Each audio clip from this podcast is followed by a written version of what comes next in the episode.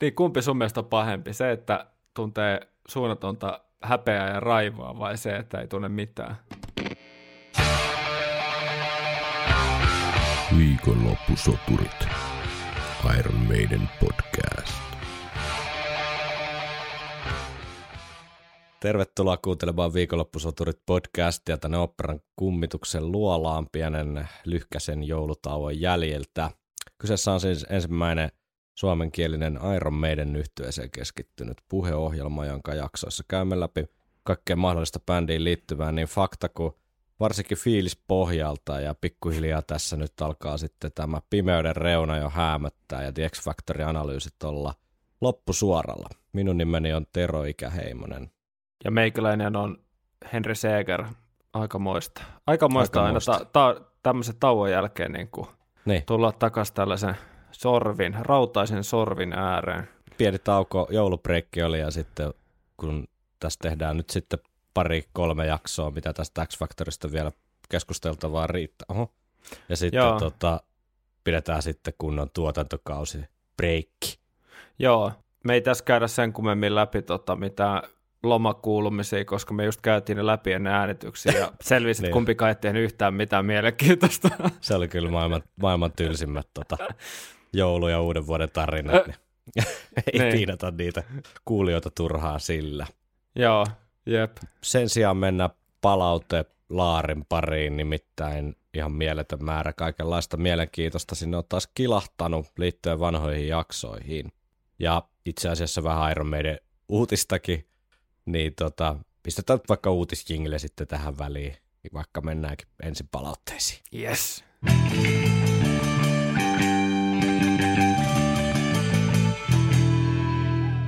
Kohtaa sitä uutisjingleä päästään sitten kuuntelemaan. Ei vielä tällä viikolla, mutta varmaan jo seuraavassa jaksossa.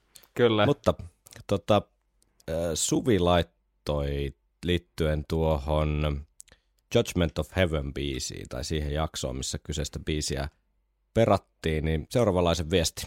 Tämä erinomaista tuota kansalaisaktiivisuutta ja tota, tähän, siis tästä on tehty myös tämmöinen niin viikonloppusoturit brändin mukainen Excelöinti. Mutta Suvi kirjoittaa. Kuunneltiin kaverin kanssa teidän viime viikkoista jaksoa, jossa käsittelitte Judgment of Heaven-kappaletta, ja särähti hieman korvaan Teron kommentti, jossa mainitsi inhoavansa tiettyä komppia, joka ei esiintyy kappaleessa. Tuli mieleen, että kyseinen komppihan esiintyy todella monessa meidänin biisissä, joten laadimme sitten ohimennen taulukon jokaisesta meidän kappaleesta, jossa kyseinen komppi esiintyy. Toivottavasti tästä on teille jotain iloa sillä meilläkin oli hauskaa tätä tehdessä. Aika moista. Tota, joo, kyseinen kommenttihan liittyi siihen ää, ää, tota, tähän just tämmöiseen vähän niin kuin takapotkukomppiin, joka siinä Judgment of Heavenin alkupuoliskolla soi ja sitä vähän kritisoin, että ei, ei niin kuin maistu yhtään. Sitten mä kuuntelin tota editoidessa sitä kohtaa ja oli vähän silleen, että tämä nyt ihan – ehkä sata pinnaa auki, että tämä meikäläisen ajatusketju tässä, mutta en nyt lähtenyt sitä sitten sieltä sensuroimaan, anto mennä vaan, mutta tottahan toki kyseistä komppia meidän on käyttänyt muutenkin ja ihan jossain jopa suosikkibiiseissä, niin eli itse kompissa sinänsä ei ole oikein käytettynä mitään vikaa, mutta tuossa Judgment of Heavenin ää, kontekstissa niin ei meikäläiselle toiminut yhtään. Pitäisiköhän tähän soittaa klippi väliin, että mitä kohtaa tarkoitetaan, jos jengi ei muista enää noin vanhoja asioita tuosta joulunpyhien jälkeen. Painetaan tuosta pläytä. Yes,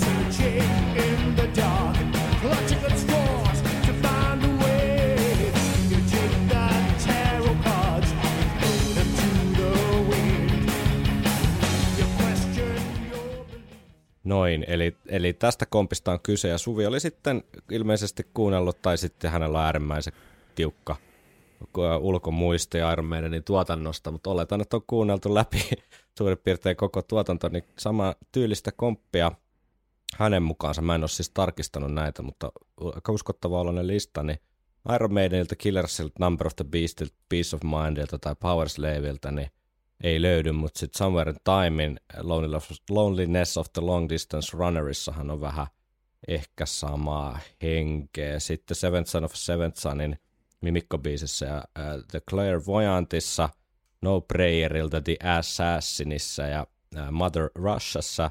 Fear of the Darkilta löytyy Childhood's End ja sitten on ilmeisesti vähän tämmöinen kiistanalainen The Fugitive laitettu sulkuihin. The X-Factorilta tietenkin Judgment of Heaven ja sitten toi levyn päätösbiisi The Unbeliever. Virtual Elevenit kyseistä takapotku ää, kompahtelua ei löydy, mutta sitten Brave New Worldilta niin Ghost of the Navigator, nimibiisi Brave New World ja The Thin Line Between Love and Hate, Dance of Deathilta Gates of Tomorrow, A Matter of Life and Deathiltäkin kolme esimerkkiä, eli These Colors Don't Run, The Pilgrim ja For the Greater Good of God. Ää, ja sitten vielä uusimmalta kolmeltakin levyltä löytyy jokaiselta yksi, eli front, Final Frontierilta The Man Who Would Be King ja Book of Soulsilta The Great Unknown ja sitten vielä sen jutsulta Lost in a Lost World biisit, eli kyllä tässä nyt väkevää dataa on sen suhteen, että meidän tosiaan tämmöistä takapotku komppimeininkiä viljelee ja sieltähän löytyy toki ihan klassikko-osaston biisejä myös. Joo, tämä on just jännä tämä taka, takapotkukomppi hyvin nimetty, koska siellä on nimenomaan ne, ne, ne basarin potkut, mm. tota, seuraa sitä virveliä. Ja toinen, mitä, mistä tämä komppi on ehkä, miten, miten tätä voisi kuvata, tai tämmöinen yleistermi. Mm. Tämä on toki ehkä vähän sovellus siitä, mutta alistuskomppi, Joo. Ää, jossa niinku virveli tai paino on siinä kompin ykkösellä tyypillisen niin kuin rockibiitin sijaan, missä se on niin kuin kakkosella ja nelosella, mm. niin paino onkin aina sillä pulssilla, eikä sillä takapulssilla. Niin mm. Niin tota, tota, oivaltavaa ja arvostettavaa ajankäyttöä. Ehdottomasti. Pointti nyt ehkä sitten kuitenkin se, että ei se mitä käyttää, vaan miten sitä käyttää tässä komppimaailmassa, että rumpusovittaminen on hienovarasta hommaa siinä, missä moni muukin musiikin tekeminen ja sama juttu toisessa kohtaa toisenlaisen riffin kanssa toisenlaisessa tunnelmassa, niin ää, toimii ihan hyvin ja sitten jossain toisessa kohtaa taas ei. Ainakin näin, kun liikutaan tälleen subjektiivisessa maailmassa. Henkimaailmassa. Henkimaailmassa. Sitten yksi tämmöinen mielenkiintoinen pari kieri kuulijaa sattumoisin samaan aikaan, niin vinkkas, tai tuossa tauon aikana vinkkas tämmöisistä The X Factorin vähän niin kuin paranteluprojekteista. Eli tota, ensinnäkin meillä tuli vinkki tämmöisestä The X Factor Revamped nimisestä projektista, joka löytyy YouTubesta tämmöiseltä kanavalta kuin Rafael Alt-niminen tota, ehkä henkilö tai ainakin kanavan nimi, niin hän on siis tehnyt The X Factorista tämmöisen vähän niin kuin omasta mielestä boostatun version, eli siinä on biisi järkkää muutettu, biisejä tiputettu pois ja itse asiassa toi Judgment Day-biisi otettu levylle mukaan ja, ja tota, vähän saksittukin sieltä täältä jotain introi pois ja sitten soundeille tehty, tehty mitä pystytty. Kuunnellaan kohta pieni klippi, mutta tota, tää, eikö säkin kuunnellut näitä Joo. ainakin lyhkäisesti? Joo, kuuntelin jotain esimerkkejä. Joo. Ja sitten itse to, meidän, meidän tota kuulija laitto vinkkiä, tai siis samasta asiasta oli toinenkin kuulija, mutta tämä itse tekijä, joka ei halunnut ää, nimeä julkisuuteen, ilmeisesti pelätä jonkinlaisia tota, tekijäoikeudellisia seuraamuksia, mutta kyllä se tässä ohjelmassa, niin ne varmaan ne pahimmat terroristit löytyy täältä mikkien takaa, jos mennään tuota tekijäoikeusmaan. mutta tota, tota, tota, kuitenkin hän oli siis laittoi tällaisen viestin, että The X Factor-jaksojen kuuntelu on edennyt hieman hitaasti, kun ottaa niin tunteisiin negatiiviset kommentit levystä. Out. Sa- sa- soundipuoli on vaivannut itseänikin jo pitkään, mutta olenkin ajakulukseni tehnyt kokeiluversion lev- levystä siten, että olen lisännyt astetta jytkympää kitaraa mukaan. Tietää ainakin, miltä levy voisi kuulostaa paremmalla kitarasoundillaan. Eli hän ei ole sitten tehnyt niinku mitään muuta, vaan ainoastaan lisännyt kitaroita soittamalla niitä sinne itse taustalle tai päälle. Ja hän lupaili, tota, että tämäkin projekti on tulossa YouTubeen jossain kohtaa, niin voidaan sitten vielä mainita tästä uudestaan, kun tiedetään millä nimellä se täältä löytyy. Mutta mä nyt tein kuitenkin tämmöisen vertailuklipin näistä The X Factorin ikään kuin restaurointiprojekteista, ja siinä on tietenkin sitten ää, tämä orkkiskin, että muistetaan miltä se kuulostaa. Niin nämä on kaikki Blood on the World's Hands biisistä, eli edellisjakson. Tai no edellisjakso oli joulujakso, mutta edellisen X Factor-jakson tota, siinä jaksossa käsittelyssä olleesta kappaleesta, niin kuunnellaanko? Joo. Tässä on siis ensin Orkis-levyversio, sitten on tämä Rafael Altin revamped-versio ja sitten on kuulijamme tuota tekemä tuhdimpien kitarasoundien sävyttämä oma versio. Ai ai.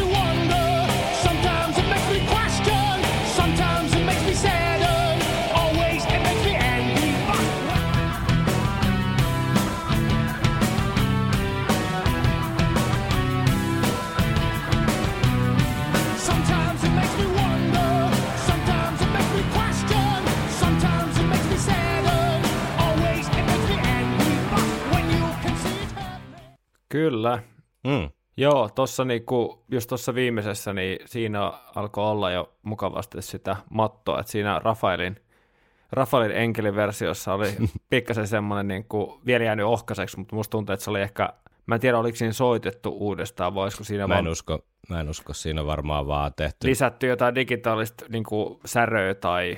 Joo, ja siinä oli jotenkin lauluunkin saatu mun mielestä vähän jotain reverbiitä tai kaikkuu lisätty. Joo, vähän miksattu kanssa uudestaan. Joo. Mutta tuossa vikassa, niin kyllä siinä vähän enemmän tulee sitä botneja ja sitten siellä oli tuplattu se melodia, oktavi, stemma ja tälleen, niin kyllä siellä on heti enemmän kuunneltavaa. Mm, kyllä. Mistä nämä sun mielestä kertoo tämmöiset projektit? Ihan hirveän monta pelastimme tuota Seventh Son of Seventh Son-levyn uudelleen miksaamalla, niin ei YouTubesta löydy. niin, äänitin kaikki soittimet uudestaan.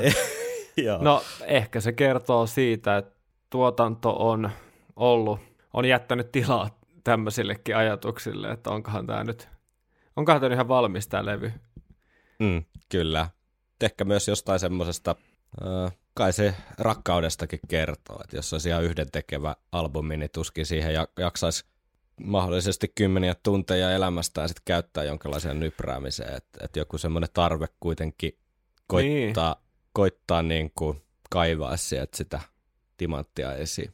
Se on totta, se on totta. Kyllä se varmasti myös siitä kertoo, että kyllä niin kuin fanien lojaaliudesta ja mm. myöskin semmoista oma-aloitteisuudesta, että, että tota, ihan jokaisesta levystä oli bändi mikä tahansa, niin ei tämmöistä kovin kevyin, kevyin perustein aleta tekemään tai näin. Kyllä, mutta kannattaa ainakin toi revamped-versio käydä YouTubesta katsoa ja, tai kuuntelemassa. Siinä oli kansikuvakin tehty itse asiassa ihan kuin suoraan meidän suusta. Siinähän oli tota se keltainen Iron Maiden logo läntätty siihen niin kuin, tota, sillä läpinäkyvänä, niin kuin me vähän puhuttiin, että se voisi toimia hyvin.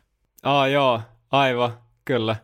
Vinkataan vielä sitten, kun löytyy tämä kuulijamme tekemä tuota tupla tuplakitara tai lisäkitara-versio. Joo, äh, tuossa taannoin mytti kesti jaksossa vähän fundeerattiin, että mitä tota, toi lava edi on syönyt tai miten se lava edi oikein niin kuin, toimii. Mm. Ja se, siltä osin tulikin palautetta Tomilta, että mieleeni tulee tarina edistä, kun sen toimintaa viime jaksossa mietitte. 98 olin syömässä Hesassa Blaze Baileyin ja Nico McBrainin kanssa. Kysyin sitten Nikolta Eddiestä, että kuinka se toimii ja onko siellä sisällä joku ihminen. No Niko vastasi omaan tyyliin näin. If I tell you, I must kill you. Ja nauraa. imitaatio, mutta... No, kiitos. Ja nauroa päälle. Eli eipä siihen tullut mitään vastausta. Viikonloppuna katsoin Flight 666 Dokkarin, ja kun Eddie oli lavalla, kuvattiin lavan vieressä oleva crewta, yhdellä oli ohjan kädessä – Eli uskon vakaasti, että se oli jonkunlainen robotti. Mm, mm. Joo, tästä laittoi joku muukin samasta Flight 666 huomiosta äh, kommenttia, että siinä jotakin radio-ohjaimella rävelletään, kun Edi on lavalla, niin olisiko sitten kuitenkin niin, että siellä on siis ihminen kyllä sisällä, joka hoitaa tavallaan se perusliikkeen kävelyt semmoset, mutta sitten jotain osia nykyään niin ohjataan sitten jotain pääliikkeitä ja tiedätkö jotain tällaisia, niin ohjataan sitten animatroniikan avulla Joo. jollain radio-ohjaimella. Et ehkä se on tämmöinen hybridi on sitten kuitenkin se totuus. En usko edelleenkään ihan niin kuin koko robottiin, se ei oikein. Öö, eli se on siis kyborgi. niin, se on siis kyborgi, totta. Ai vitsi, kyborgi Edi, kuka olisi, kuka olisi kuka niinku olisi arvannut? Joo, Tuli mä, puun takaa tässä oli ihan helvetin hyvä tämä aloitus kanssa, että mieleni tuli tarina edistä, kun sen toimintaa Joo. mietitte. 98 olin syömässä Hesassa Blaze ja Nika McBrainin kanssa. Olisiko kyseessä ollut joku tämmöinen äh, fan, fan club juttu tai joku meet and greet juttu? En tiedä. Ai vitsi. Aika mahtavaa. Hieno Ihan juttu. kasuaalisti vaan. Niin kasuaalisti tosta Oltiin noin. syömässä. Olisiko ollut Karossissa vai missä pojat on käynyt? Ehkä se selvi. Jos Tomi kuuntelet, niin me halutaan tietää. Joo. Ö, otaks mä sitten tuon Marko? No ota vaikka se Marko, mä voin ottaa sitä Jaako. Sitten Marko laittoi seuraavaa tarinaa meille. Kun olin teini, äidilleni tuli seuralehti, jossa tuohon aikaan oli aina joka numerossa yksi aukeama juttua heavy-yhtyeistä, joita sitten leikkasin kansioni talteen. Yksi aukeama juttu jäi mieleeni, joka on kummitellut minä vielä näin viisikymppisenäkin. Seuralehti kirjoitti, Iron Maiden yhteen solisti Bruce Dickinson eroaa yhtyeestä. Vuosi oli 88 tai 89. Nuorelle fanille uutinen oli järkytys. Olinhan juuri ostanut Seventh Sun LPn ja meidän dikkaus oli huipussaan. Mietin, että tässäkö tämä nyt sitten oli. No onneksi ei vielä ollut, vaan vuosia myöhemmin vasta. Mistä valeuutinen oli peräisin vai oliko se paha unta?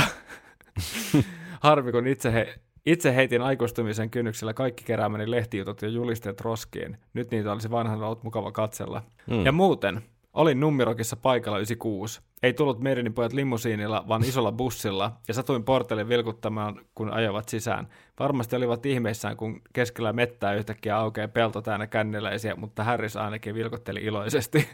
No niin, me saatiin yksi tota, joulujakson myytti sitten murrettua tässä ihan todistaa silminnäkiä todisteiden avulla. Mutta mielenkiintoinen myös toi tota, uut seuralehden uutinen, että Bruce Dickinson lähtee. Toi on sen verran mielenkiintoinen. No vielä, miele, vielä mielenkiintoisempaa on se, että, että, että, että siellä on aukeama juttu heavy-yhteistä niin kuin siis joka numerossa. Kyllä, kyllä. Mutta tota, harmi kun näillä seuran, seuralehdellä, että hyvin harvalla muullakaan aikakauslehdellä, niin ar- digitaaliset arkistot ei ulotu kovinkaan kauas historiaan, ei, ei ainakaan 80-luvulle Eli seuralehtiä pitäisi sitten lähteä tonkimaan jostain, mistä lie lehden omista arkistoista. Ihan siihen nyt ei aika tällä kertaa riittänyt, että olisi, olisi niin, lähtenyt päiväksi. Mikrofilmi arkisto.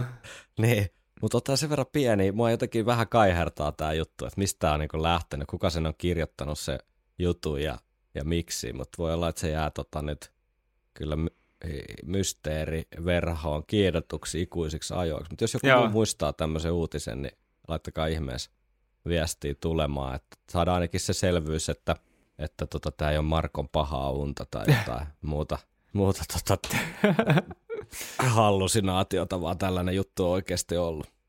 Mutta on toki aika nihkeitä kanssa, että sun pitää kolme vuotta elää tuollainen, tiedätkö, etiäinen.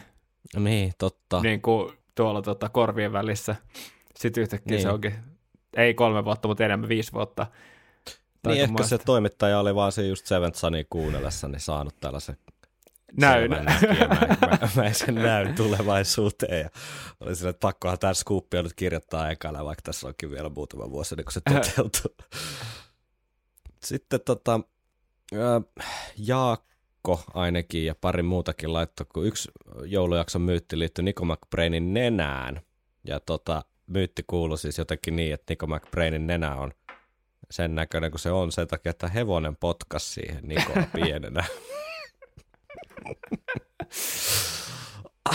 Mutta itse asiassa käykin ilmi, että kyseessä ei ollut hevonen, vaan tämmöinen kaveri kuin Peter Beecham, joka oli siis Nico McBrainin koulukaveri jonkinlainen kiusaaja myös. Helvetti. Ja hän, hän siis kouluaikoina niin tappelussa niin mursi Nico McBrainin nenän. Ja tästä mm. oli oikein uutinen uutinen tuota aikanaan Louder Soundsissa ja varmaan jossain muuallakin verkossa levinnyt. Ja tässä kävi niin, että kirjaimellisesti seuraavana päivänä, kun me oltiin tota, tehty tämä joulujakso, niin Mm. Mä muistan, mitä varten mä nyt surffailin jotain taas Nico McBrainin nenä, nenä-asioita, niin tota, tuli sitten tämä uutinen vastaan. Että ei ehtinyt ihan siihen, siihen, mutta sinänsä siis vanha uutinen. Joo. Mutta selvisi tämäkin, eli syypää ei ollut hevonen, vaan Peter. Sellainenkin uutinen siis hän oli hiljattain, että asiasta oli siis ihan jul, jul, Nico McBrain julkisesti itse kertonut, mutta jossain tämmöisessä lääketieteen alan julkaisussa, mistä se ei sitten media, media on lähtenyt trendaamaan tämä juttu, mutta hänhän siis, häneltä siis 20, 2020, eli kolmisen vuotta sitten, niin ää, leikattiin myös tämä kurkkunpääsyöpä. Joo. Eli, eli hän oli jossain kiertueella huomannut, että huomannut semmoisia oireita ja mennyt lääkärille ja sitten oli saatu onneksi nopeasti tämä hoito käyntiin ja homma sitä myötä ilmeisesti ihan kunnossa ja vakaa, mutta että Bruce Dickinsonin syövästä toki ollut asiaa varmasti, mutta ei, ei, ei siitä aikaisemmin ollut yleistä tietoa, että Nikokin on syövä sairastanut. Joo, todella hurjaa. Öö, no. Siitä vaan niin kuin silti lähtenyt soittelemaan ja mm. kova, kova ukko. Kyllä. Toivotaan, ettei tuosta mitään jälkitauteja sitten tuu. Kyllä. Sitten oliko meillä vielä joku ihan uutinenkin? Ai Tämä niin, ihan, No niin, mä, sano vaan. Mä just mietin, että miksi me laitettiin se uutisjingle. niin, niin, niin se, tämä oli se syy. Tämä oli se syy. tämä oli se syy. No nyt me päästään uutisten uutiseen. Niin. Sillä tota, Royal Mail Kyllä. on tehnyt temput tuolla saarivaltiossa ja, ja tota, on julkaissut tämmöisen nimikko-postimerkkisarjan Iron Maidenille ja kyseessä on ymmärtääkseni ensimmäinen postimerkkisarja, joka on tehty – tehty tota metalliyhtyeelle. Joo. Et aiemmin siellä on Beatlesia, Pink Floydia, Queenia ja rollareita. Tällä kertaa tota, on sitten Iron Maidenin vuoro. Mm. Tämä on tämmöiselle kirjaimellisesti, kirjaimellisille postimerkkikeräilijöille varmasti tota, hieno juttu. Mä en tiedä, tota, onko se niinku, harrastaako ihmiset edelleen postimerkki? Mä en nyt tarkoita siis Iron Maiden fanithan tietenkin ostaa tämän siitä huolimatta, että harrastaako normaalisti postimerkin keräilyä, mutta onko se niin kuin ihan semmoinen juttu, mitä vielä tehdään? En kyllä tiedä. Luulisi, että nyt se keräily olisi tavallaan huipussa, kun ne on aina harvinaisempia ja harvinaisempia, kun niin, ei kukaan totta. käytä enää. Maailman, maailman tota, kallein, siis niin kuin painohinta suhteeltaan kallein asiahan on joku vanha postimerkki. Saattoi Aivan. just katsoa jonkun YouTube-videon tosi joululomilla. Kato, näin, näin tylsiä nämä meidän joululomatarnat oli, niin sen takia ne jätettiin siitä eli, eli, pois. Eli voisi sanoa, että kilohinta on kohdillaan. Kilohinta on kohdillaan. Se oli Mut, joku kahdeksan miljoonaa makso se, se tuota, postimerkki. Tiedätkö mitä? Mm. Niin, sä oot kertomassa ehkä samaa juttua. Niin, että tässä on siis Suomi-kulmakin vahvasti, että yksi näistä postimerkeistä niin on tota, Stadi Keikalta 2018. Ei tosin nyt oteta kantaa, että kummalta, mutta Legacy of the Beastin öö, Itse keikalta. asiassa, itse asiassa, ei kun ei otetakaan, sori, täällä olikin vaan Mei, Mei tota, ei Mei. olekaan päivämäärää. Joo, kun nehän oli tota, toukokuun lopussa, toukokuun puolella kumminkin ne molemmat keikat. Joo, aika moisia. Täällä on myös jotain tämmöisiä kullattuja gold stampeja. Mä vähän epäilen, että näille ei ole tarkoitus nyt lähettää tota veroilmoitusta tai mitään muutakaan oikeita postia, että nämä ehkä Joo. tämmöisiä keräily, keräilyjuttuja. Ihan siisti, no albumikannethan toimii tosi hyvin varsinkin. Ehkä kun ken tietää sitten ydinsodan jälkeen, niin ehkä nämä on se kaikista kovin sitten valuutta. Niin, on ne. Tä, näillä käydään ainoastaan kaikki, kaikki kauppa. Sun pitää ostaa bensaa tai niin, sähköä. Kyllä.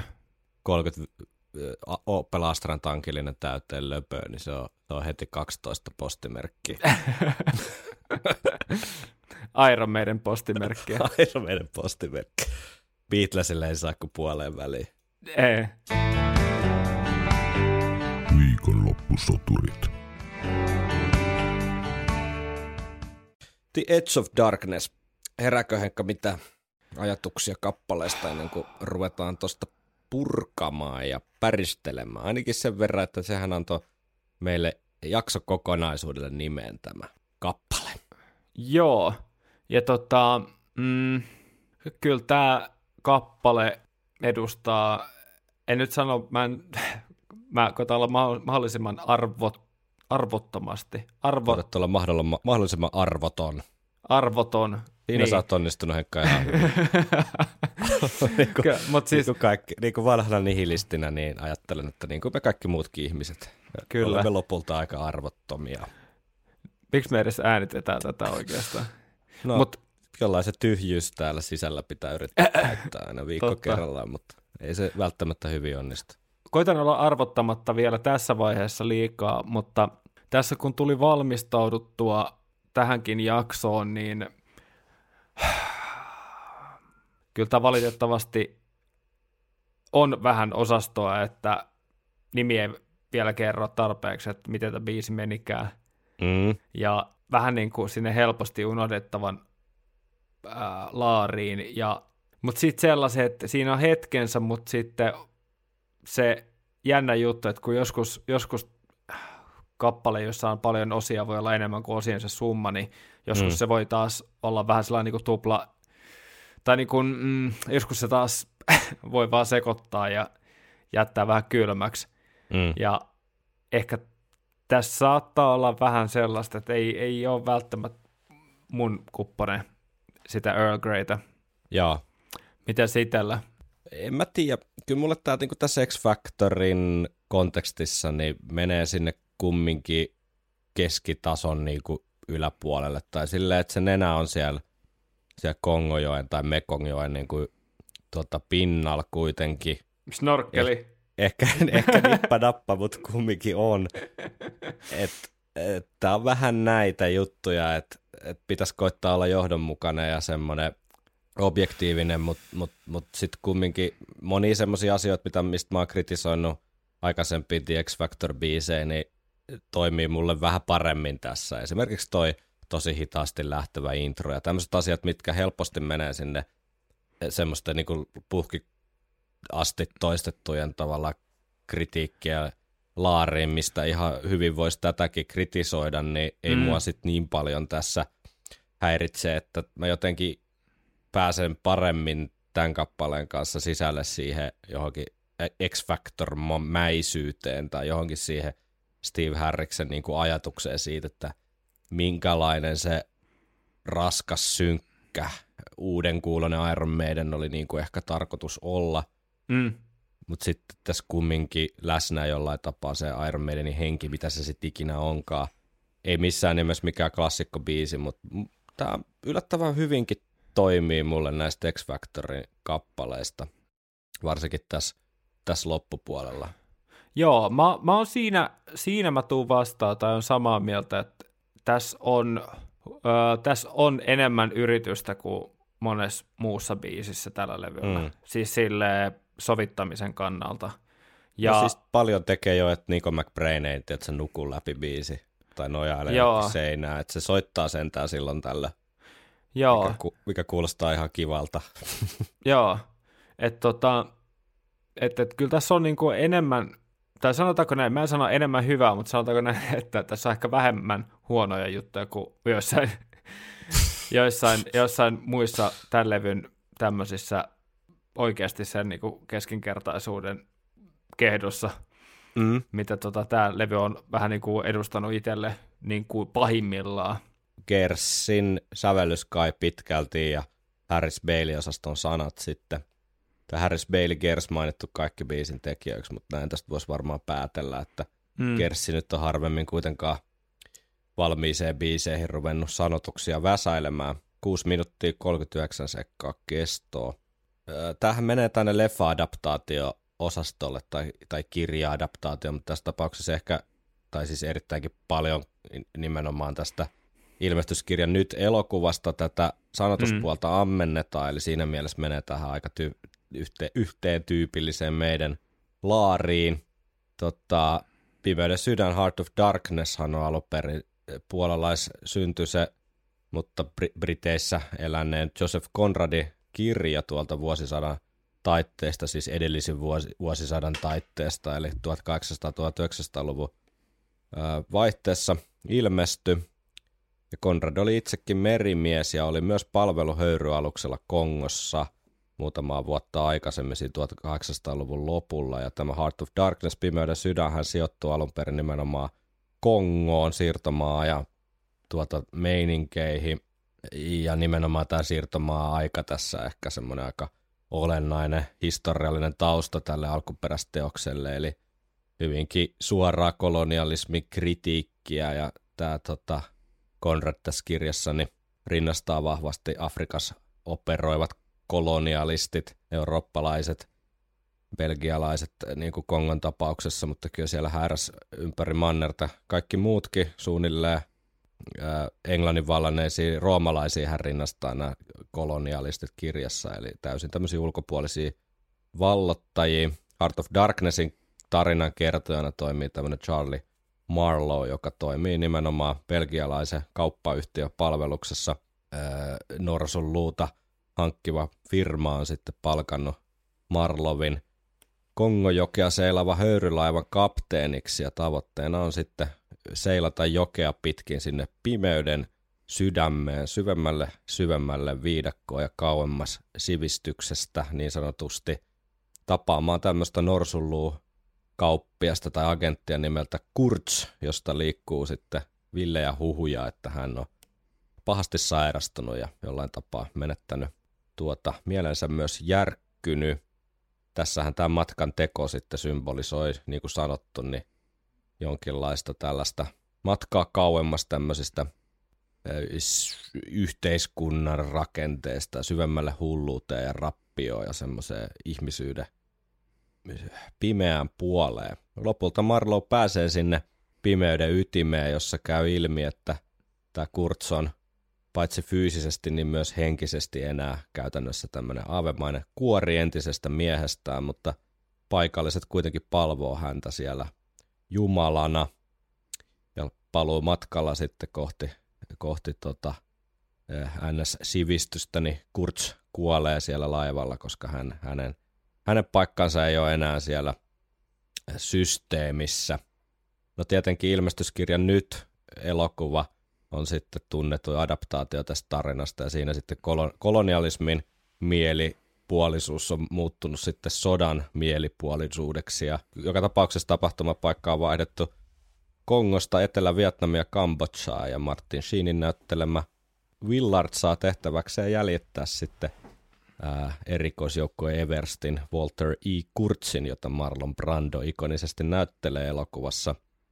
Kurtz on sitten ää, ryhtynyt käymään omaa sotaansa täältä syvältä viidakosta käsiin ja perustanut sinne tai hänellä on siellä seuraajia ja käy sitten ilmi, että myös tässä versiossa niin Kurtsia palvotaan jonkinlaisena puoli jumalana. Ja Iron Maidenin biisi pohjautuu nimenomaan tähän ilmestyskirjan nyttiin, että Saigon mainitaan nimeltä ja muutenkin leffan tapahtumia käydään siinä aika lailla suoraan läpi. Mutta mielenkiintoista ehkä tämä koko biisin nimi. Siis kun kirjan alkuperäisteoksen nimi on Heart of Darkness – niin Iron Maiden on kuitenkin sitten vaihtanut sen The Edge of Darknesseksi, eli pimeyden sydämestä pimeyden reunaksi. Mä mietin, että onko tässä joku tämmöinen, tiedätkö, että ei ole haluttu tätä Dune to Tame a Land-kuvioa toistaa, että on otettu sitten turvallisesti äh, pikkusen eri nimi kuin alkuperäisteoksella, ettei tule mitään sanomista jälkikäteen. Niin, voi, voi hyvin olla. Tai sitten se voi olla vaan, että ei haluta ihan ilmiselvästi jo tavallaan, tai ei haluta niin kuin jo otsikossa paljastaa tietyllä niin. tapaa suoraan sitä. Eli, eli tavallaan siis, että voi olla tyyliseikka, tai sitten se voi olla tuommoinen varokeino. Jep. Mä luin tuossa aika hiljattain tota edesmenneestä Anthony Bourdainista kertova kirjan, tai hänen pitkäaikainen työkaveri näiden sarjojen ohjaaja Tom Vitalen tekemä – tuota Bourdainin matkassa ystäväni, pomoni ja sankarini Tony-nimisen kirjan, jota suosittelen kyllä erittäin lämpimästi, jos ma- matkailu ja televisio-ohjelmien kulissit ja Antoni Bourdainin persona kiinnostaa, niin tämä liittyy nyt aiheeseen, älkää huolestuko vielä, niin sillä tavalla, että Antoni Bourdainilla oli myös kova pakko miele jotenkin tähän Kongo-jokeen, syntynyt sieltä Heart of Darkness-kirjasta, ja hän oli myös ilmestyskirja Nyt leffa, kova fani, ja ää, rakasti Vietnamia. En tiedä, onko nämä sitten sattumaa vai ei, mutta sitten yhdessä jaksossa hän pääsi tänne tavallaan tarinan, alkuperäistarinan alkulähteelle, eli Kongo, Kongo ja matkaamaan Kongo-jokea sitten tämmöisellä laivalla vähän niin kuin Charlie Marlowe tässä Pimeyden sydän kirjassa ja se jotenkin sitten myöhempien tapahtumien valossa, kun hän oma henkensä riisti tuossa muutama vuosi sitten, niin tuntuu jotenkin ikään kuin sopivan tarinaan tämmöinen pakkomielle tämmöiseen tarinaan, jossa vaot, vajotaan syvemmälle ja syvemmälle sinne pimeyteen. Hmm. Ja myös siinä, siinä jaksossa niin on aika semmoista brutaalia meininkiä. Tuntuu, että se ihan se fyysinen paikka saa, saa Antonin hieman tuota väreilemään jollain taajuudella, mikä ei, ei ole ehkä ihan, ihan tuota terveellistä. Hmm. Mutta en paljasta enempää. Lukekaa Tom Vitalen kirja. Mennäänkö The Edge of Darknessin intro? Joo.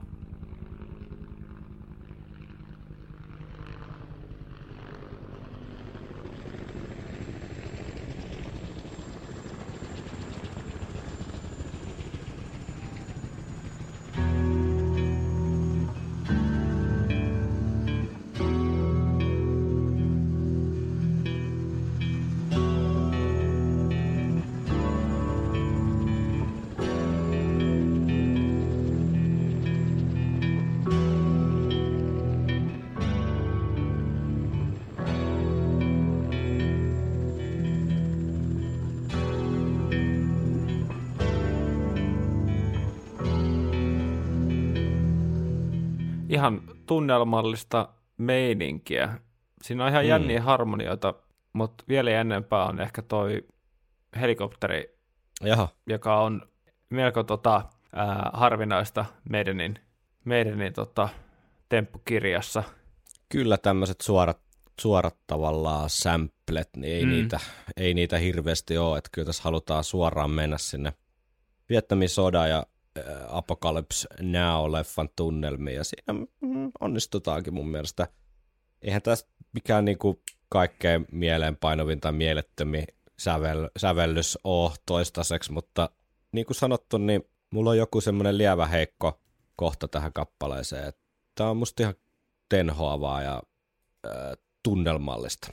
Yksinkertaista, tunnelmallista ja ihan, ihan niin kuin paikalla. Että tota, vähän semmoinen, tiedätkö, pieni semmoinen fiilis, että ihan kuin, ihan kuin tuota, jouduttaisiin semmoisessa vyötäröllä asti olevassa joessa, tiedätkö, menee kyyryssä eteenpäin. Niin, semmoinen hiippailu. Vähän joo. sellainen hiippailu, hiippailu meininki, vähän sellainen ehkä voi olla yllättävän kylmä. Kylmät mm, soundit mm. ainakin on. Ja... Joo, totta. Semmoinen tota, kalastajahattu päässä tai semmoinen leveäliärinen tota, erikoisjoukkojen hattu ja ehkä jotain sataa vähän lämmintä vi, vi, tota, tropiikin sadetta, kun siellä sotilaat hiipii. Jep. Mennäänkö säkeistöön? Tämä tavallaan tulee tähän intron päälle, mutta sitten kun tämä sama laulumelodia myöhemmin tulee sitten riffin kanssa, niin kai tämä voi laskea jo säkeistöksi, eikö Joo. Niin? No niin. Mennään.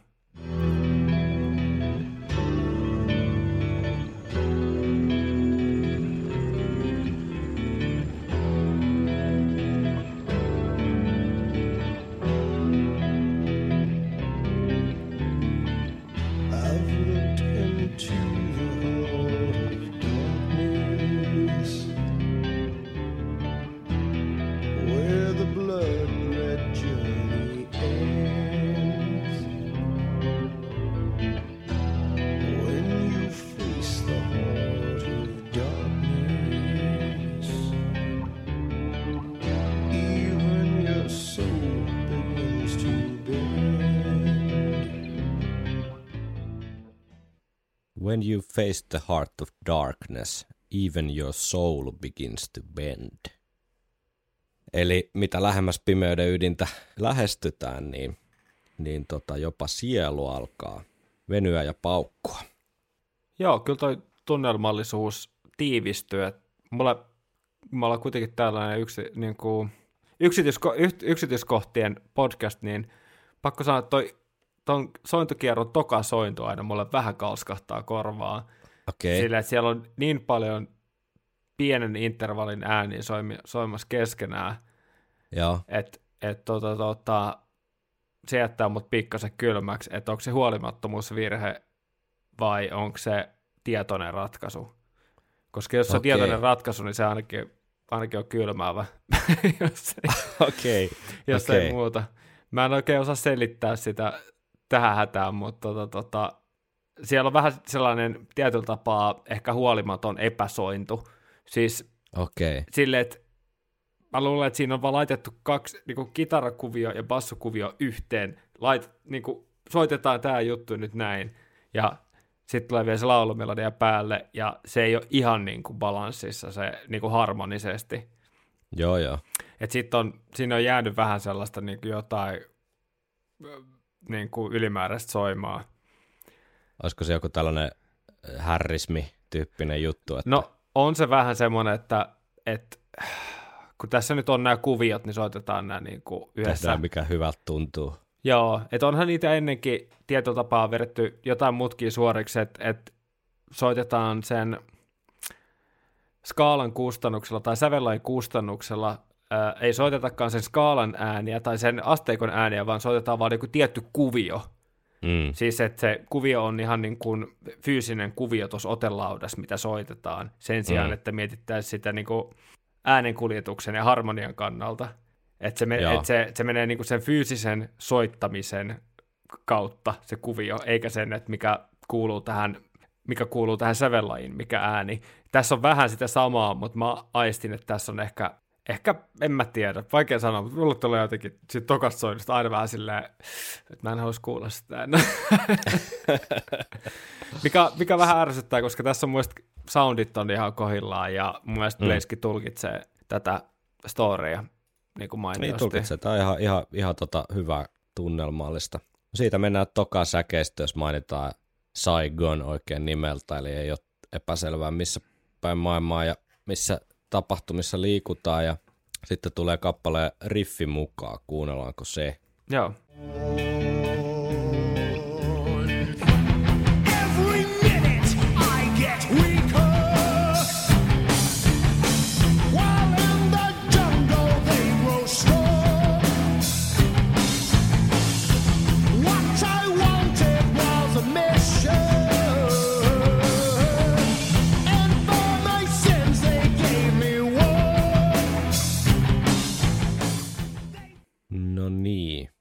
Sitä sitten jatkellaan samaa neljänteen säkeistä, mutta onko tuosta jotain erityisiä huomioita ennen kuin mennään vähän vauhdikkaampaan riffittelyyn? Tuossa on ihan mainio, mainio tota, tota, liikuttelua. Mm. Et, ja tuommoinen niin raskas, raskaahko ainakin riffi. Joo, ja siellä on Nikolakin vähän niin kuin kiinnittää, niin kuin kiinnitin ekstra huomiota, että sieltä tulee oikein niin kuin noita, noita symbaleitakin ja mm. vaikka on noin tavallaan himmailukohta kuitenkin vielä. Mm. Et tässä on ehkä saanut, saanut luvan sit soittaakin jo jotain. Niinpä, se on kyllä mielenkiintoista. Mielenkiintoista ehkä valutaan vähän tuolle loppukeskustelupuolelle, mutta ei se mitään haittaa. Mutta just tämä niinku rumpu, kun tätä levyä yksi, yksi semmoinen selkeästi leimaava juttu, niin aika semmoinen iloton soitto niin kuin rumpuosastolla ja aika mm. mielikuvituksettomat rumpu sovitukset, että ei hirveästi mitään fillejä. Tässä kappaleessa myöhemmin sentään vähän on sitä, se kuulostaakin heti Iron Manilta ja muutakin esimerkkejä aikaisemmin on, että sitten kun päästetään apina häkistä, niin meininki toimii yhtäkkiä hyvin. Mm. Että miten, miten paljon se on sitten ollut jotain ohi, ohjeistusta herrat, herrat tuottajan tuolilta sieltä Härriksen suunnalta ja miten paljon sitten jotain semmoista ei vaan niin kuin biisimateriaali innostaa ja kiinnostaa, niin siitä, siihen ei varmaan totuutta saada ikinä. Joo, tosi, tosi mielenkiintoista. Ja tuossa mun mielestä toi biisi tähän mennessä niin lähtenyt rakentuu, rakentuu aika mukavasti. Mm. Kuunnellaan sitten, mitä neljännen säkeistön jälkeen tapahtuu. Saadaan vähän tämmöistä väliriffin tynkää.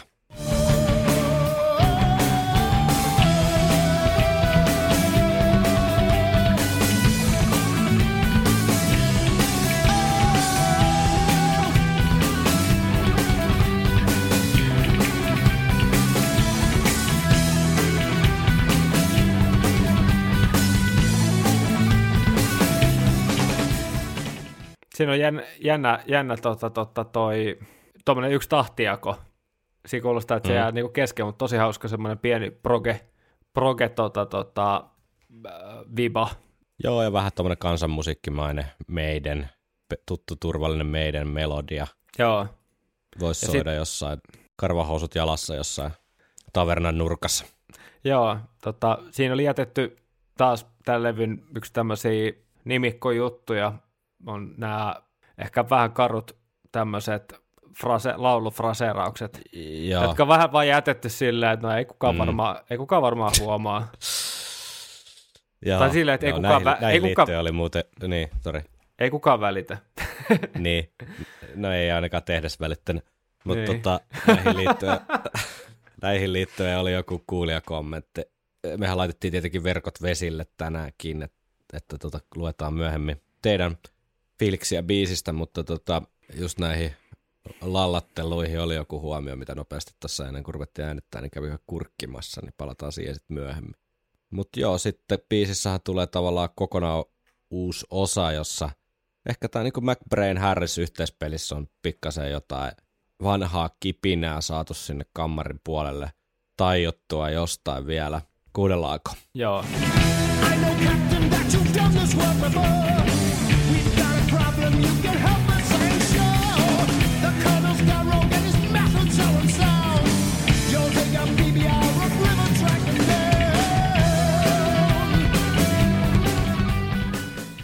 Pientä variaatio saadaan aikaiseksi kuitenkin tuosta ettei mennä nyt suoraan takaisin sitten säkeistöön. Joo, tähän on vähän niin kuin kaivat, no joo, dynamiikan kannalta ihan kaivattuu, mutta kyllähän tämä menee vähän mielikuvituksessa niin kuin siihen Iron Maiden paradio Iron Maideniin mm. osastolla. Okei, ei nyt ihan täysillä, mutta mua vituttaa taas toi fraseraus vaan. Mm. Siis niin kuin, mä en vaan voi käsittää, miten ne on jätetty tollasia. Niin. Ei ole ollut aikaa. Nyt Ei mä, pu- mä puhuin nyt tuot, mä putosin tuolilta, mä puhuin tuot maalta, maasta äsken. Niin, mä katsoin, että johonkin se ääni hävisi. Kuva, kuvakin hävisi. Äänitellään täällä etänä tällä kertaa, kun Lumi Inferno oli taas tota sellainen sitä luokkaa, ettei Henkka uskaltanut lähteä ovesta tulos sen kanssa häntä päästänytkään tonne pimeyteen vaeltamaan, pimeyden ytimeen.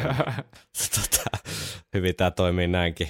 Ehkä kappale olisi voinut kaivata jotain muutakin kuin tavallaan vähän vaan lisää samaa pienellä, pienellä mu- muutoksella. Mutta tota, tämän jälkeen tulee toi, toi tota, tilipitappi väliriffi uudestaan ja sitten tämä kyseinen uusi osa uudestaan ja jälleen kerran toi väliriffi melodia vielä ennen sitten Jani Kerssin sooloa. Eli siinä on tämmöistä kuitenkin vauhtia ja silleen tunnelma pysyy kuitenkin ihan koholla. Mutta kuunnetaanko Gerssi Soola? Kyllä.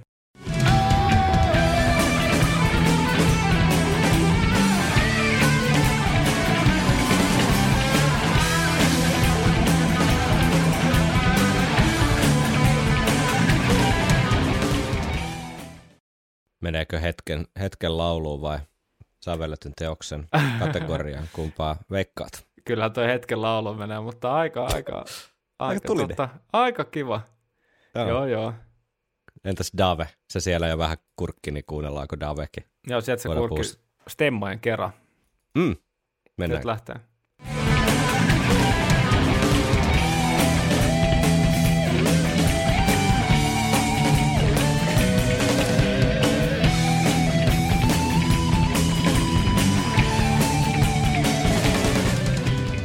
Tekeepä hyvää pienet kitarastemmat Iron Maidenin kappaleessa.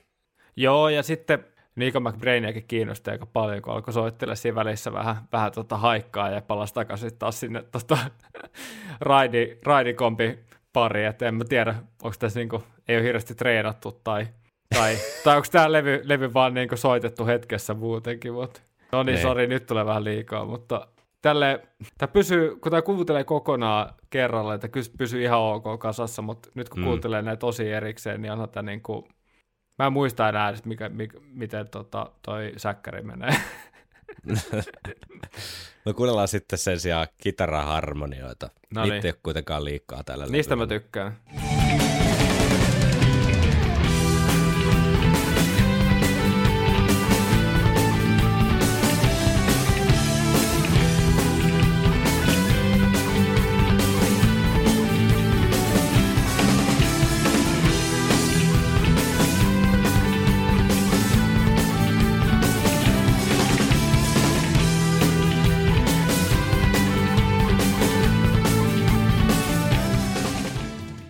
Mielestä ihan vahva 4 kautta 5 osa. On ihan tunnelmallinen ja se on hyvä tuolla toi synä kanssa. Ja tota, tässä on niin, niin kova tiis tässä. Tota, tässä ei ole niin harmoniaa muuta kuin vaan se eka ääni, mistä tulee se, mistä tulee se tota, terssiharmonia sinne.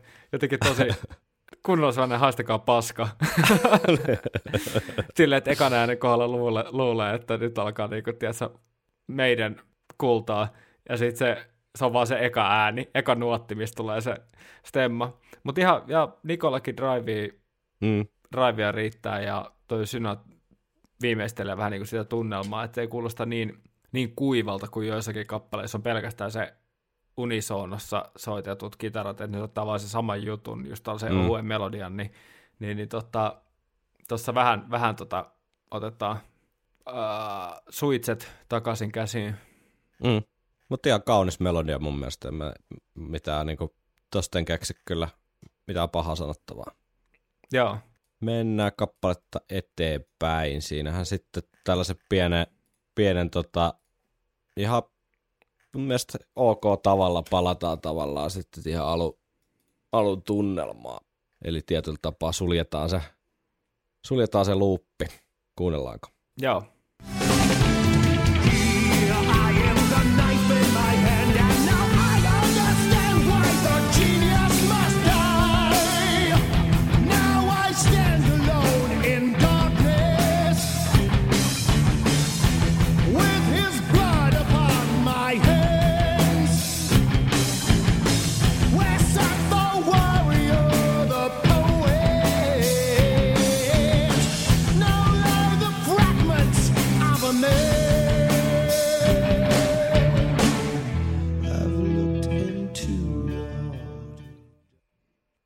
Nyt kun sen kuuli taas to säkeistön tossa, niin ei, kyllä mulle tää toimii X Factory keskiarvoa paremmin edelleen tämä koko biisi. Että.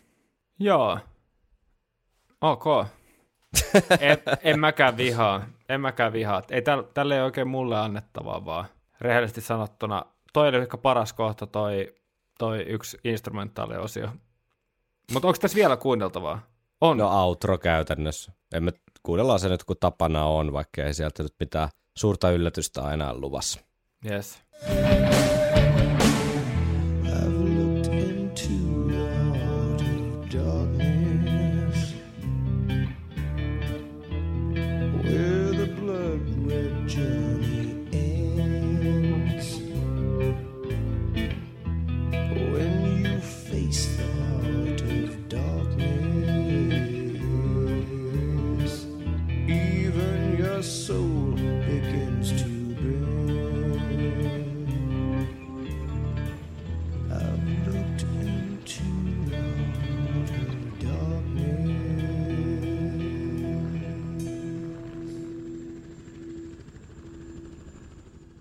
Tätä ei muuten varmaan kannata kuunnella, jos on Vietnamin sodan veteraani, niin missä ulkona lenkkeillessä saattaa iskeä nimittäin posttraumaattiset reaktiot päälle, kun helikopterin säksätys alkaa kuulua.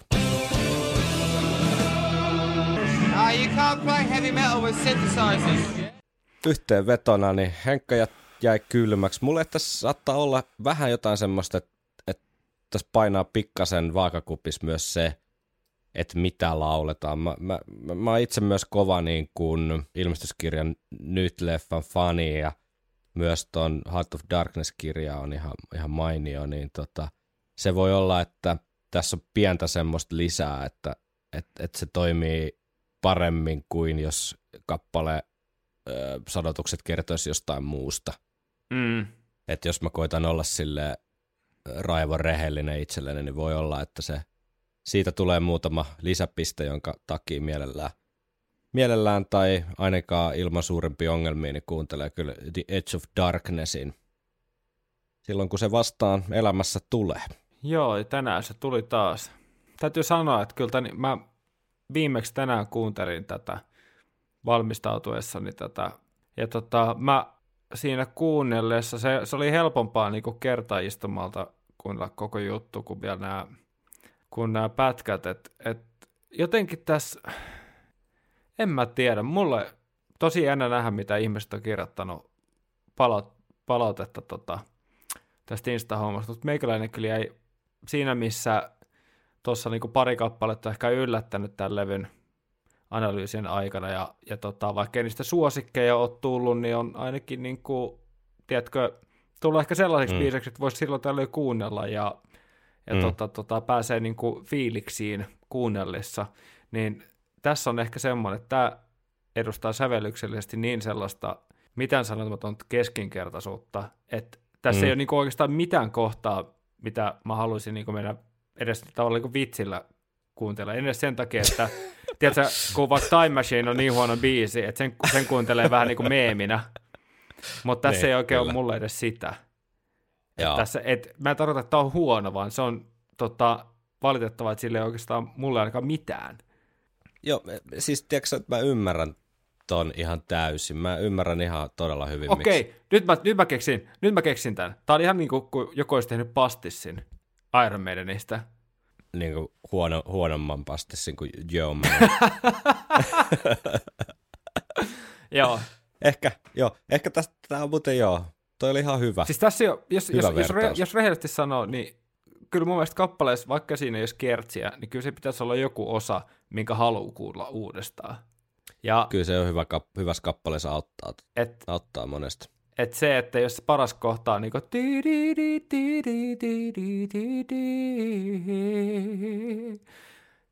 niin en tiedä. Nyt on vaikea. Nyt on vaikea. Kuule, Henkka, kun tässä ei nyt ole onneksi mitään oikeita eikä vääriä vastauksia, vaan Noniin. se, mitä sä sisimmässäsi tunnet, niin se on oikea vastaus. Jos ei siellä tunnu yhtään mitään, niin ei sillekään voi mitään. niin kumpi sun mielestä on pahempi? Se, että tuntee suunnatonta häpeää ja raivoa vai se, että ei tunne mitään? Monestihan sitä sanotaan, että pahin, pahinta on semmoinen keskinkertaisuus. Ja niin se voi ehkä olla. Mitenköhän tämän suhteen ottaisi niinku ruokavertaukseen taas? Et, et... Meidän pitäisi löytää joku ruoka, mikä, mikä sulle ei toi, tuo mitään, mutta mulle... Tämä voisi olla semmoinen... Öö, suomalaistettu versio semmoisesta banh mi patongista, semmoisesta vietnamilaisesta banh mi patongista. Että et se, tota, se on siellä paikan päällä, niin kun tehdään kunnolla oikeasta raaka-aineesta, niin helvetin hyvä ruoka, mutta sitten, sitten jossain suomalaisessa kahvilassa vedetään sinne väliin vähän korianteria, maksapasteja ja mm. sitten se on niin kuin homma mukamassa siinä, niin ehkä se voisi olla semmoinen, että se on niin kuin pääasiassa sitä leipää, sulle se, se ei tarjoa mitään, se on täysin niin kuin pelkkää semmoista mössö pureskeltavaa, mutta mulla se pieni juttu, mikä sieltä tulee, niin mulle tulee se muisto. Mä, mä mietin just kun tätä. mä söin, mä, mulle tuli vielä se sama. Mä söin siellä tota Ho Chi Minhissä tai Saigonissa se banh miin 2006 joskus marraskuussa ja join sen kupin vietnamilaista kahvia, niin mm. sitten mä saan sen pienen, tiedätkö, jutun siitä, vaikka se ei muuta sitä, että se on silti pelkkää leipää. Niin, kyllä. Ja sitten se, sit siellä sisällä on salatti, joka on edelleen niin märkä, että se on niin kuin, tiedätkö, kastanut sen leivänkin. Niin, niin siellä on sellainen kyllä. pieni sellainen vesi, semmoinen niin kuin vesivahinko siellä pato, patongin sisällä. Kyllä, kyllä. Katsotaan, mä, jotenkin mä veikkaan, että tuot palauteboksissa niin on jotakin ruokavertauksia kehitelty, koska nämä hommat tahtoo lähteä meillä vähän täältä hanskasta aina täällä ohjelmassa, niin, niin, niin nämä ruokavertaukset kiinni. Joo. Mutta tuolla on, tuolla on tota, tietenkin yksi live-versio ja kappaleen live-soitosta vähän keskustelua sit myöhemmin, mutta tota, jos ei ole enempää, onko sulla enempää sanottavaa tästä? Tämä taisi nyt mennä kyllä vahvasti semmoiseen niin pahimman mahdollisen keskinkertaisuuden laariin nyt teikäläiselle, että mä en nyt yritä tiristää sieltä yhtään sen enempää. Joo, voi olla, voi olla parempi viikonloppusoturit. Mennäänkö tota Insta-maailmaa? Onko sinne tullut paljon kommentteja? No minäpä luen, minäpä luen. Täällä oli tullut ihan inboxiin asti, mutta katsotaanpa nämä lyhyet kommentit ensin. Mm. Late Lepistö lataa seuraavaa, että 0 plus 0 on 0, ei valitettavasti lähde. Joo. Jane Ensio puolestaan sanoi, että kuin makkaraperunoiden jonotus aamuyöstä. Ei välttämättä mieli, mutta ei sitä osaa toisaalta sivuuttaa. Tässä niin kuin autopilotilla mennään. Niin, kyllä. Mikähän se oli se grilli siinä tota, Narikkatorin laidalla, se vanha bussiaseman päädys. Muistaaksä? Aa, en muista sama. nimeä. Mutta siellä kyllä aika, muutamat makkaraperunat kieltämättä tullut jonoteltua joskus, vaikka ei olisi välttämättä tehnyt mieli. Jaani Pavi taas sanoi, että Levin top 2 biisi. Löysin, tämän, löysin tämän vasta tämä, tänä syksynä, koska ei ole pystynyt kuuntelemaan tänne asti. niin, että nyt kun pääsi vihdoin X Factorin niin biisiin numero yhdeksän, niin löytyi sitten hyvä biisi. Niin, on kuvannut aika hyvin tätä meidän jokilaiva matkaa. Tai, on, on. tai tota, puoltaa tota vertausta. Kyllä. Tollilla 76 sanoi, että yksi parhaimpia vetoja tuolta levyltä ensikuulemasta lähtien. Okei, okay, tässä on aika kova kehuprosentti tähän on, mennessä. On. Monsieur Bass Player, tulee hyvät Vietnam-läsärit, vaikka en ole edes käynyt siellä koskaan. Roope Rantsu sanoo taas, että sanat ei ole ehkä mitään Shakespearein ta leffan lainailu JNE, mutta tämä ei jätä koskaan kylmäksi. No mulla on ehkä jotain tuommoista samaa, että et, et, et se jotenkin se tunnelma niin kuin aiheuttaa sen tää jotain semmoisia väristyksiä, että se ei jätä niin kuin kylmäksi just samalla tavalla kuin sulle selkeästi käy. En mä luule, että se, niin kuin sanoin aikaisemmin, että se varmaan liittyy osittain tähän, tähän niin kuin teemaan. Et olisi, pitänyt, olisi, pitänyt, olisi pitänyt käydä Vietnamissa. Että niin kuin... Siis se on, kun, se on, kun sä onnistuit sen draftingin silloin välttämään, etkä lähtenyt sinne meidän muiden kanssa aikanaan, niin tota, oliko sulla noin länkisääret vai millä sä, millä sä tota pääsit Ai, tykkän... välttää Vietnamin? Joo, mä otin, tota, mä otin tota, ton nuolen polveen. Ky- kyllä. Joo. Sitten tota, iskusävelmä sanoo, tylsä ja tuska, tylsää ja tuskaista kuunneltavaa. Olisi voinut heittää roskakoriin, ei jatkoon. Joo. Polarisoiva. Polarisoiva, Polarisoiva. Kappale. Aika niin kuin monet muutkin tällä levyllä ollut. Joo. Rob Rantsu jatkaa, että kasattu aika perinteisestä meidän palasista, mutta erittäin tyylikkäästi, väkevä ja intensiivinen. Mm, mm. John Long sanoo taas, että kuninkaallinen biisi, tymäkkää menoa, vaikka intro-outro-osuudet ovatkin perinteistä Xää. Mm. Mikke H. on kova. Kyllä tähän synkistelyyn sopii Blaze kuin nenä päähän. Saatana helikopterit ja kaikki. helikopterit ja kaikki. Karhusen Eero sitten taas sanoi, että eikö tämä levy lopu koskaan. Itkunauruhymiä. No kyllä se koskaan loppuu, mutta ei se vielä, se ei lopu. Ei, se ei lopu ikinä.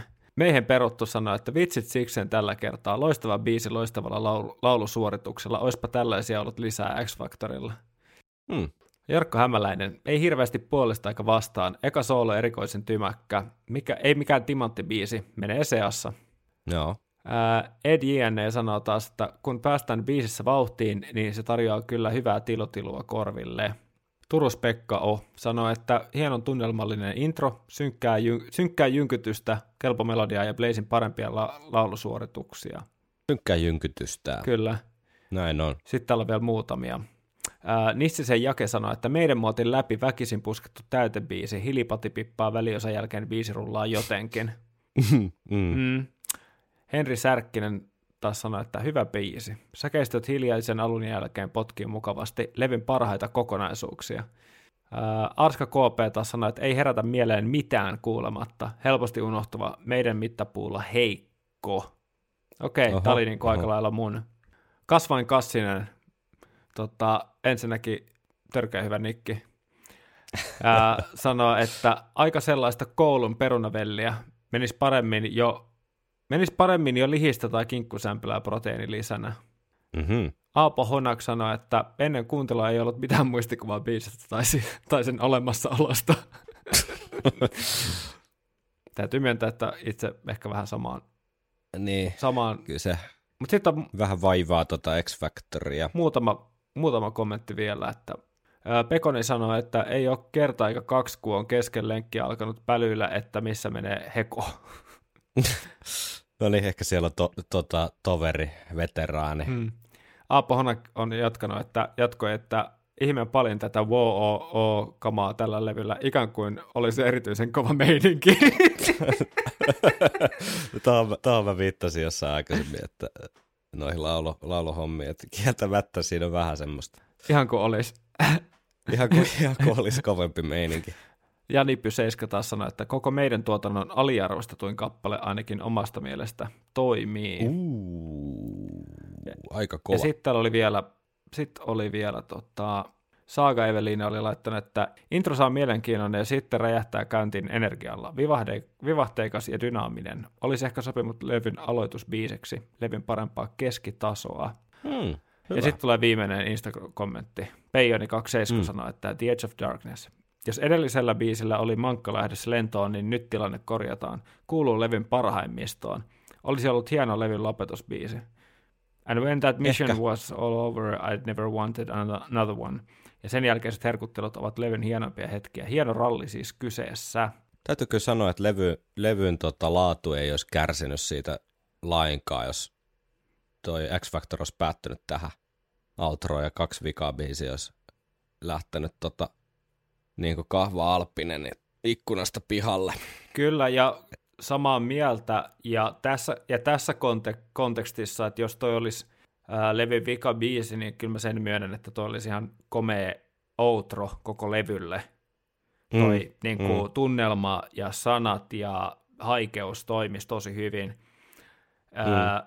Myös ehkä biisin, biisin laatu voisi siinä kontekstissa ehkä myös pikkasen nousta tavallaan, koska sitten sieltä putoisi vähän lisää sitä, ehkä sitä painolastia sieltä levyn mm. lopusta.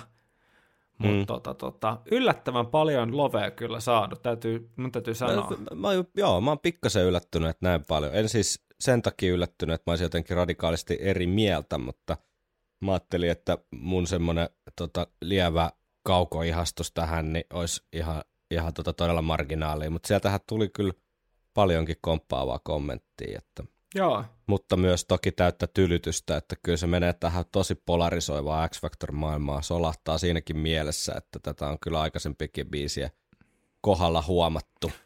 Joo. Mielenkiintoista sitten, kun päästään joskus tonne taas vähän enemmän klassikko-osastolle keväällä ehkä sitten, hmm, niin tota, jatkuuko polarisoitunut linja, että saadaanko me johonkin juhlittuihin klassikoihin myös kunnon tylytysnäkökulma, se jää nähtäväksi. niin, todellakin. Mielenkiintoista, mutta on, on siis mielenkiintoista. Ja kyllä musta tuntuu, että täällä oli enemmän, ne, enemmän positiivista kuin monella muulla biisillä, mihin mä olisin odottanut ehkä enemmän nega- totta, negatiivista. Totta, Täällä on vielä muutamia, tota, itse asiassa Facebookin kautta tullut pari kommenttia, sitten yksi tuli sähköpostilla jo vähän niin kuin etukäteen, niin Joo. luen vielä nämä. Ja Facebookin puolella Juuso kirjoitti, koska mä oon meistä se boomeri, mä käytän tätä Facebookia ja saat se... Ja, ja tota, sähköpostia. Ja sähköpostia, ja saat se niinku nuori ajassa kiinni oleva influenceri Instagramin puolella, mutta tota... Influencer.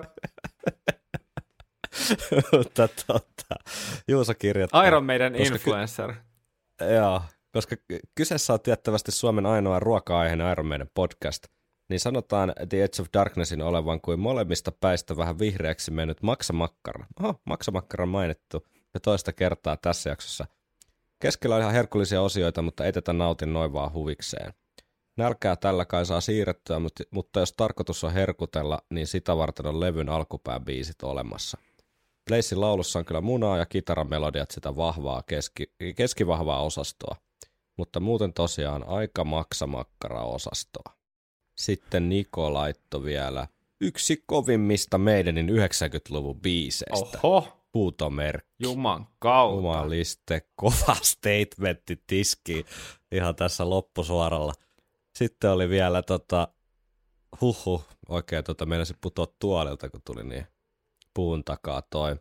Matti kirjoitti vielä tuolla sähköpostin puolella aikaisemmin, että The Edge of Darkness tuo itselleni paradoksaalisesti helpotuksen The X-Factorin synkkyyteen. Se on ainoa valopilkku levy jälkipuol- jälkipuoliskolla ja sisältää eniten lainausmerkeissä perinteistä Maidenia Man on the Edgein jälkeisistä biisestä. On laukkakomppia, unohtu muuten mainita Härriksen tota, laukkabassot siellä jossain taustalla. Totta. Simppeli Harris-melodia ja mainio rullaavuus ilman turhaa jumittelua – Toistuvan kertsin puutekaan ei varsinaisesti haittaa. Blazin ääni ja tulkita toimii, erityisesti His methods are unsound tulee vakuuttavasti. Sanoitukset eivät yritä olla muuta kuin kirjan ja leffan sitaatteja, mikä toimii paremmin kuin Härriksen omat synkistelyt tällä levyllä. Mä oon tosta jossain määrin siis samaa, tai aika paljonkin samaa mieltä, mm. että sitten kun liikutaan täällä popkulttuuri lainailujen maailmassa, niin siellä Harris on jotenkin ehkä enemmän kotonaan kuin sitten näissä vaikka, vaikka tota, tuleva seuraava 2 AM niin kuin meiningeissä, tuijotellaan, juodaan kaljaa ja tuijotellaan ikkunasta niin kuin pimeyteen tyyppistä meininkiä. Mutta tota, Matti jatkaa. Kolmen minuutin intro toki liiottelua, vaikka tunnelmallinen onkin. Hikinen hotellihuone, jossa tuuletin pyörittää pysähtynyttä kuumaa ilmaa, tulee hyvin iholle, kunnes pimeä viidakko lopulta kutsuu. Biisi on itse asiassa X-Factorin ainoa, jonka toivoisi olevan pidempi. Kun introssa rakennetaan kolme minuuttia tunnelmaa, varsinaisen jytäosan soisi kestävän kauemmin. Matkaa pimeyden sydämeen voisi kuvailla yhden säkeistä verran lisää ja miksei siihen sopisi joku soolokin. Nyt veitsen kanssa seisotaan kädet veressä liian nopeasti tehtävän antamisen jälkeen. Tarinasta ikään kuin puuttuu iso pala ja biisin lento loppuu kesken. Ostin aikana levyn tuoreeltaan ja tuolloin Edge of Darkness muodostui pitkään ainoaksi mieleen jääväksi biisiksi alun hittien jälkeen. Tämä nosti pään edes hetkeksi pinnalle ja tarjosi jotain, mihin tarttua loppulevyn, su- loppulevyn suossa rämpimisen keskellä. Osansa oli tietty silläkin, että ilmestyskirjan nyt oli nuorelle pojalle kova leffa, heittämällä levyn top kolmoseen. Tuo oli mielenkiintoinen ajatus toi, että mulle itse asiassa toi käviäs mielessä, mutta sitten sä äh, olit just puhumassa jotain, enkä viittinyt keskeyttää, ja sitten se ehti jo unohtua, mutta nyt se tuli uudestaan mieleen, kun Matti mainitsi, että tässä olisi voinut olla ee, jotenkin palasia tai, tai niin kuin aineksi johonkin semmoiseen levyn lopetusepokseen ehkä. Siis silleen, että jos tätä olisi laajentanut ja jatkanut ja kun se tarina ainakin antaisi niin kuin mahdollisuuksia siihen. Et, et, se on ehkä ihan totta, että se ei ole niin hirveän hyvin balanssissa se kolmen minuutin introilu ja sitten se muu biisi. Niin, ne kaikki, kaikki osat vaan vähän niin kuin liihottaa ohi. Niin, niin ilman, että mihinkään ehtii hirveän syvällisesti keskittyä. Et nyt lisää jotain, tiedätkö, kitaran melodia osioita, vähän tota, Sign of the Crossin tyyli, jotain instrumentaalijuttuja sinne ja ehkä joku väliosa, himmailu.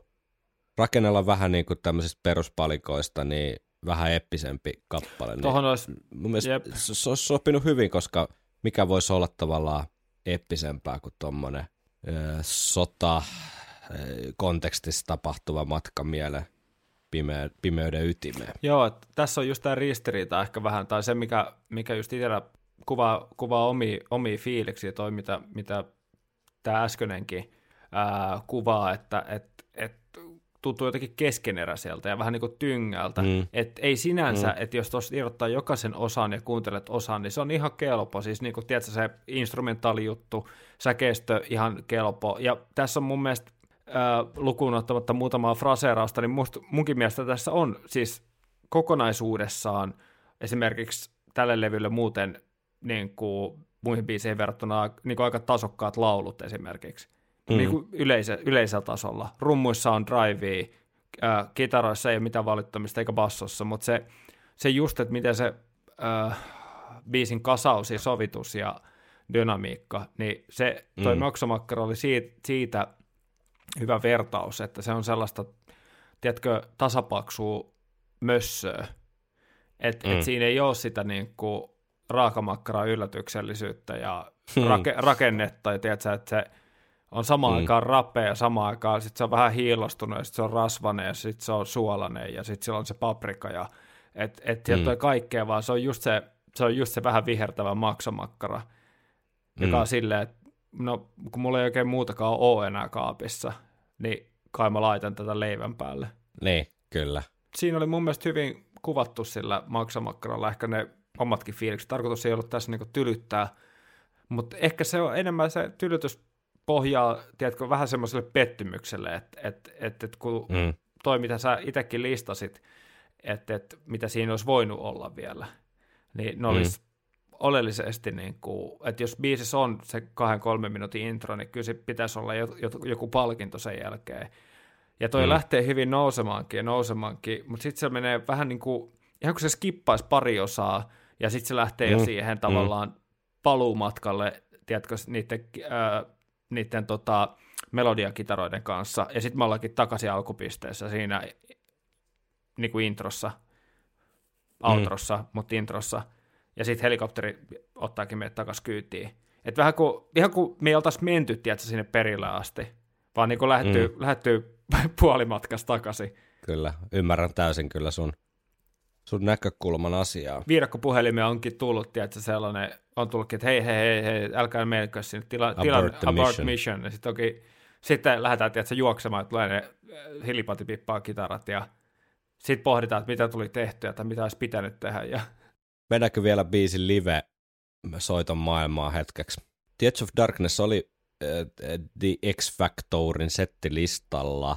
Ilmeisesti kuitenkin putosi sitten jossain vaiheessa kiertuetta pois, eli viimeiseen kolmeen kuukauteen, eli heinä, elo ja syyskuun 96 keikoilla, niin, niin biisi ei kuultu, mutta muuten siinä 95 ja 96 aikana livenä soitettiin. Ei sen jälkeen kyllä ole koskaan livenä soinut, eikä varmaan tule soimaakaan, jos nyt jotain pitäisi veikata. Mutta tota, kuunnellaan vaikka tuolta Bulgarian Sofian yöstä 16.10.95 pieni näyte The Edge of Darknessista. Well,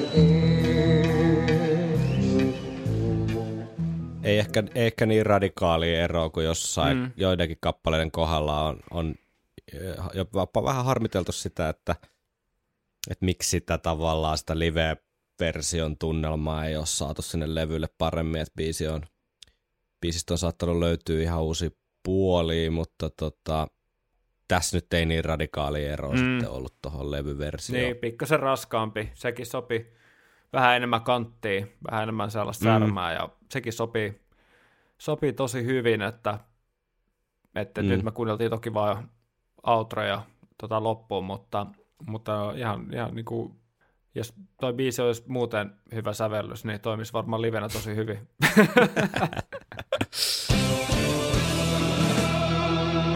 You can't play heavy metal with synthesizers. X Factoria on jäljellä vielä pari biisiä, 2AM ja The Unbeliever, eli ihan vielä ei ole tämä homma paketissa ja sitten tietysti puhutaan vähän kiertueesta ja tuota, meillä on palautteita tuolla käsittelemättä ja Suomen keikastakin on tarkoitus vielä tässä alkuvuodesta puhua kulttuuritalon keikalta, keikasta vuodelta 95, eli kaikenlaista pientä tässä on vielä ja jonkinlainen loppuyhteenvetokin pitäisi vielä tehdä. Mm. Me täytyisi ehkä kehittää siihen joku formaatti, että sitten joku kikka kakkonen, kun me on kuitenkin aika paljon ruodittu näitä levyn hyviä, huonoja puolia tässä, ettei tule ihan vanhan toisteluun, mutta katsotaan, jos siihen keksisi jonkun viikonloppusoturit trademarkin mukaisen tavan, tavan tota, käsitellä tätä meina, meina, le- levyä kokonaisuutena. Meinaat niin kuin jonain muuna kuin ruokavertauksena vai? Ehkä jonain muuna kuin ruokavertauksena, joo. Otetaan, joo. Ettei, otetaan vastaan, ettei vastaan tuu vatsa liian täyteen. Ai vitsi. Ei makea maahan täydeltä. Eikä, eikä maksamakkaraa. Mutta semmoista tällä kertaa. Mukava päästä taas tästä joulubreikin jälkeen vielä viimeistelemään X Factory ennen sitten pidempää tuotantokausi taukoa ja ensi vuoden kuvioita. Aikamoinen meidän vuosi nimittäin tästä 23 vuodesta on tulossa. Joo, todellakin tämäkin jälleen pari meidän vuotta peräkkäin, joka hurjaa, kyllä, hurjaa, hurjaa kyllä. meininkiä. Kiitoksia jälleen, kun kuuntelit viikonloppu Soturit podcastia. Palautettahan voi laittaa tulemaan tuttuja kanavia pitkin, joita on some eli Instan Mäki ja Facebookin Mäki ja sitten tota, sähköposti viikonloppusoturit.gmail.com ja muistakaa myös viikonloppusoturit puoti, eli viikonloppusoturit.myspreadshop.fi osoitteesta löytyy erittäin räheät gearit podcastin kuunteluun ja kylillä sekoilu. Kyllä, näitä on näkynytkin jo siellä täällä. Kiitos ja anteeksi.